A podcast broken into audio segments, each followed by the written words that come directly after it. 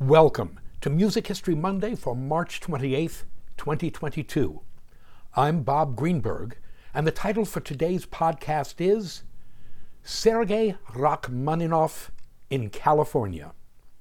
If you haven't already, please consider joining me on my subscription site at patreon.com/Robert Greenberg Music, where I blog, vlog, podcast, pontificate, review, and bloviate 4 to 6 times a week. We mark the death on March 28, 1943, 79 years ago today, of the composer, pianist, and conductor Sergei Rachmaninoff at his home in Beverly Hills, California. He was born on April 1, 1873, and thus died just 4 days before his 70th birthday. This post, as well as tomorrow's Dr. Bob Prescribes, will focus on the last year of Rachmaninoff's life, during which he lived in Beverly Hills, California. Rachmaninoff, all 6'6" of him, was one of the great pianists of his or any time, an outstanding composer, and a more than able conductor. He was, for example, the conductor of the Bolshoi Theater in Moscow from 1904 through 1906. Lucrative, though performing as a pianist and conductor were, what Rachmaninoff really wanted to be was a composer.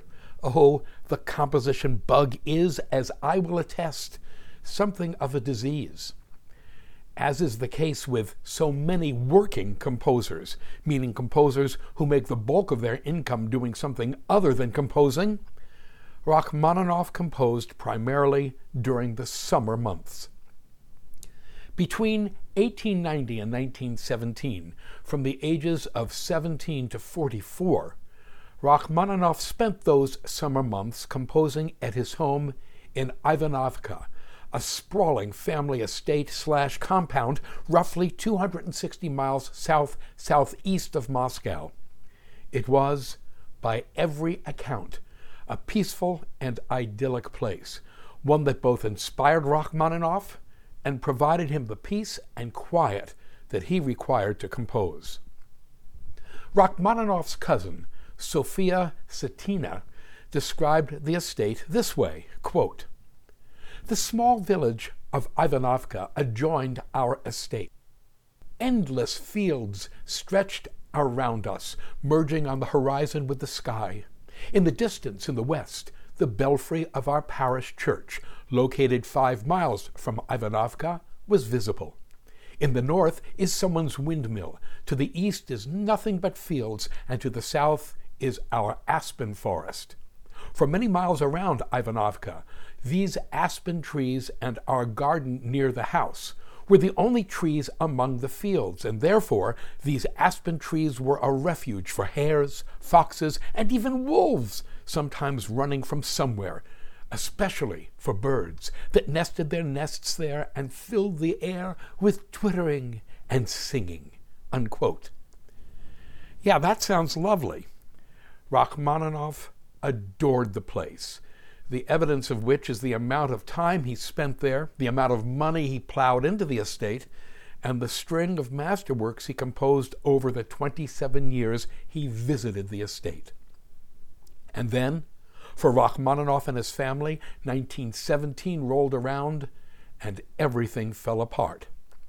The Russian Revolution began on March 8th, 1917, or February 23rd on the Julian calendar, which was still in use in Russia at the time. Tsar Nicholas II abdicated his throne on March 15th, bringing an end to the Romanov dynasty founded 304 years before, in 1613. On November 6th and 7th, 1917, or October 24th and 25th on the Julian calendar, which is why the event is often referred to as the October Revolution, Bolshevik revolutionaries led by the party leader Vladimir Lenin, 1870 to 1924, launched a coup d'etat against Russia's provisional, meaning interim or emergency, government. Civil war broke out almost immediately between the Red Army, which fought for Lenin's Bolshevik government, and the White Army, which represented a large, if mixed, alliance of monarchists, capitalists, and supporters of democratic socialism. The Romanov family and their domestic staff were shot and bayoneted by the Bolsheviks on July 16, 1918. The faces of the dead family were then smashed beyond recognition with rifle butts and covered with quicklime. The corpses were then thrown into a mine shaft and doused with sulfuric acid. Perhaps the murderous thugs who killed the family and their servants would have used polonium and a wood chipper like their modern equivalents had such been available. A telegram was sent to Lenin's secretary, Nikolai Gorbunov, quote, "In form, the whole family have shared the same fate as the head," unquote. By the time the Russian Civil War ended in 1923, with Lenin's Red Army victorious, Rachmaninoff, thankfully, was long gone. Back in April 1917, 2 months after the start of the revolution, Rachmaninoff had dashed off to Ivanovka, hoping to save the estate in which he'd invested so much time, money, and love. But he could not save it. It had already been seized as communal property and was soon confiscated by the communist authorities. For our information, the village and estate at Ivanovka were completely destroyed during the revolution and civil war. Everything was reconstructed in the 1970s when the powers that were decided to create a shrine in the memory of Rachmaninoff. Rachmaninoff left Ivanovka in May of 1917, vowing never to return. That vow would apply to Russia as well. On December 22, 1917, Rachmaninoff, his wife, and 2 daughters left St. Petersburg, then known as Petrograd, by train for Finland with what they could carry in their small suitcases. They arrived by ship in New York City on November 10, 1918. Unlike his fellow compositional émigrés, Sergei Prokofiev and Igor Stravinsky, Rachmaninoff never saw Russia again. Rachmaninoff in America. At the age of 45, Sergei Rachmaninoff, émigré and refugee, was financially starting over. But he wasn't starting from scratch. He was a world-famous celebrity. Rachmaninoff told a reporter, quote, "I have come to America to rest and work," unquote. It was more work than rest. He was in huge demand as a touring pianist, conductor, and recording artist, and this is what he did for the next 25 years.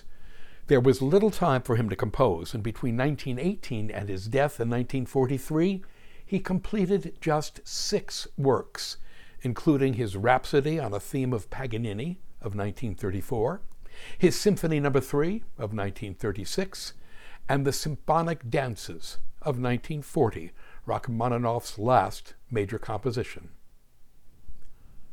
La La Land.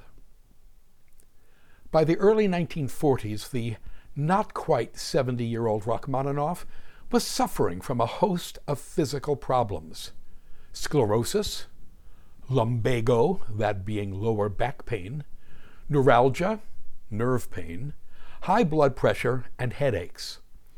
In early 1942, his doctor advised him to leave New York and move to a warmer climate. In those days, that meant either southern Florida or southern California. Rachmaninoff and his wife chose wisely and moved to the City of Angels, Los Angeles. It wasn't just the lack of humidity, alligators, mosquitoes, and Ron DeSantis that made California a great choice. It was a cultural issue as well. By the early 1940s, Los Angeles had become home to a remarkable array of émigré/refugee talent, along with the composers Arnold Schoenberg, who lived at 116 North Rockingham Avenue in Brentwood, and Igor Stravinsky, who lived at 1260 North Weatherly Drive in Hollywood. There were the writers Bertolt Brecht, Thomas Mann, Franz Werfel, and his wife, Alma Mahler-Werfel, the widow of Gustav Mahler, the sculptor Anna Mahler, the daughter of Gustav Mahler, the conductors Bruno Walter and Otto Klemperer, the filmmakers Fritz Lang, Ernst Lubitsch, and Billy Wilder, and the composers Erich Korngold, Miklos Rosa, Ernst Talk, Max Steiner, and Ernst Krennick. As the line went, Hitler shook the tree, and Los Angeles got the apples.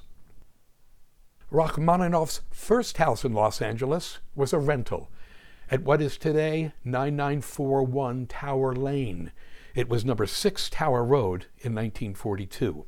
A huge 8,000 plus square foot house with a view on 5¼ acres in Beverly Hills.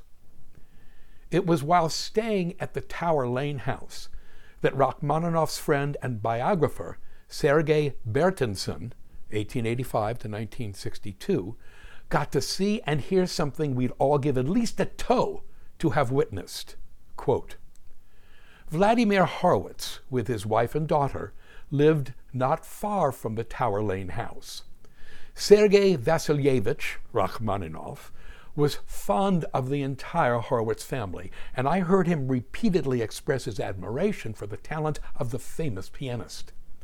Horowitz frequently visited Rachmaninoff, and they played duets for their own pleasure without an audience. I was invited to attend one of these exclusive concerts, and except for the members of both families, I was the sole auditor. The program included a Mozart sonata, Mozart's D major piano concerto, and Rachmaninoff's second suite for two pianos. It is impossible for me to describe my impressions of this event. Power and joy are the two words that come first to mind. Expressive power and joy experienced by the two players, each fully aware of the other's greatness. After the last note, no one spoke. Time seemed to have stopped. I, for one, forgot that I was living in Hollywood, where the word art has a habit of slipping from memory. When I came home that night, I wrote down the date of this extraordinary evening so that it could not slip away. June 15th, 1942. Unquote. It was sometime around the middle of June of 1942 that Rachmaninoff and Horowitz together visited the Disney studio, where they were led on tour by Walt Disney himself. During the course of the tour, Rachmaninoff and Horowitz watched an early, from 1929, black and white Disney short called Opry House, the 5th Mickey Mouse cartoon released by Walt Disney Productions. It might be early and comparatively crude in terms of its animation, but the coordination between the music and the action of the cartoon is nothing short of genius, a word none of us should use lightly. At 4 minutes and 46 seconds into the 7-minute and 50-second cartoon, Mickey Mouse sits down at a piano and performs Rachmaninoff's over-the-top famous Prelude in C-sharp minor, Opus 3, Number 2, which was composed in 1892. After watching the cartoon, Rachmaninoff told Disney, quote, I have heard my inescapable piece done marvelously by some of the best pianists and murdered cruelly by amateurs, but never was I more stirred than by the performance of the great Maestro Mouse. Unquote. A link to the cartoon is provided. In late June 1942, Rachmaninoff bought a house of his own at 610 Elm Drive in Beverly Hills. In a letter to his friend Nikolai Mandrovsky, dated June 29, 1942, Rachmaninoff wrote, quote, It's true, I bought a house, not a country seat, as Aldenov says, but a small, neat house on a good residential street in Beverly Hills, unquote. pardon, we hate to quibble with the maestro, but that small, neat house is a 4-bedroom, 4-bath, 5,518 square foot house on a 0.32 acre lot, currently valued by Redfin at a cool $12,504,699. Neat, perhaps, but not particularly small, even if you are 6 foot 6 inches tall. Rachmaninoff continues, quote, "It, the house, has a tiny garden with lots of flowers and several trees, an orange tree, a lemon, and a nectarine. In general, I'm not lucky with houses. In my lifetime, I've bought 6 houses. Of these, only the one in New York was a success, and I sold it satisfactorily. The others I've either lost, as in Russia, or practically lost, as in Germany and Switzerland. This last one here will probably be taken from me by the invading Japanese, though frankly I scarcely believe they will get here. If they do come, it will only be for the sake of my house. Such is fortune." Unquote. The ongoing war with Japan is the source of an extraordinary Rachmaninoff anecdote, told by the Russian émigré singer Yulia Fatova. Fatova, Rachmaninoff and his wife Natalia, and a number of Rachmaninoff's friends, were invited to dinner at the home of the Hollywood film composer and fellow Russian émigré Leonid Rob, 1900 to 1968. During the course of the evening, air raid sirens went off across Los Angeles. As it turned out, it was just a test, but still, all the lights were turned out and the guests spoke in whispers. Someone played a chord on the piano. Hearing it, Fatova began to softly sing a gypsy song. She recalled, quote, "If I had remembered that Rachmaninoff was present, I should never have dared to think of singing. But at that moment, I simply felt like singing, and I sang. When the song ended, I was surprised to hear Sergei Vasilyevich's voice. He had moved to the piano where I was standing, and almost in a whisper said, 'Please, go on singing. Don't break this lovely mood. Nowadays, one seldom hears a sincere voice. Your song is truly the Russia that we all love and miss so much. Sing, I beg you, sing much, sing long.' I could hardly believe my ears. Was this really the great Russian composer who spoke so little, wishing to hear one who had lost faith in herself, and who thought that there was no one in this foreign country who needed her singing?" Unquote. When we return tomorrow, and Dr. Bob Prescribes, we will continue with Rachmaninoff in California, and then move on to his Symphony No. 2 in E minor, Opus 27 of 1907. Thank you. To sample and download one or all of my many courses on subjects musical produced by the Great Courses /The Teaching Company, please visit my website at robertgreenbergmusic.com.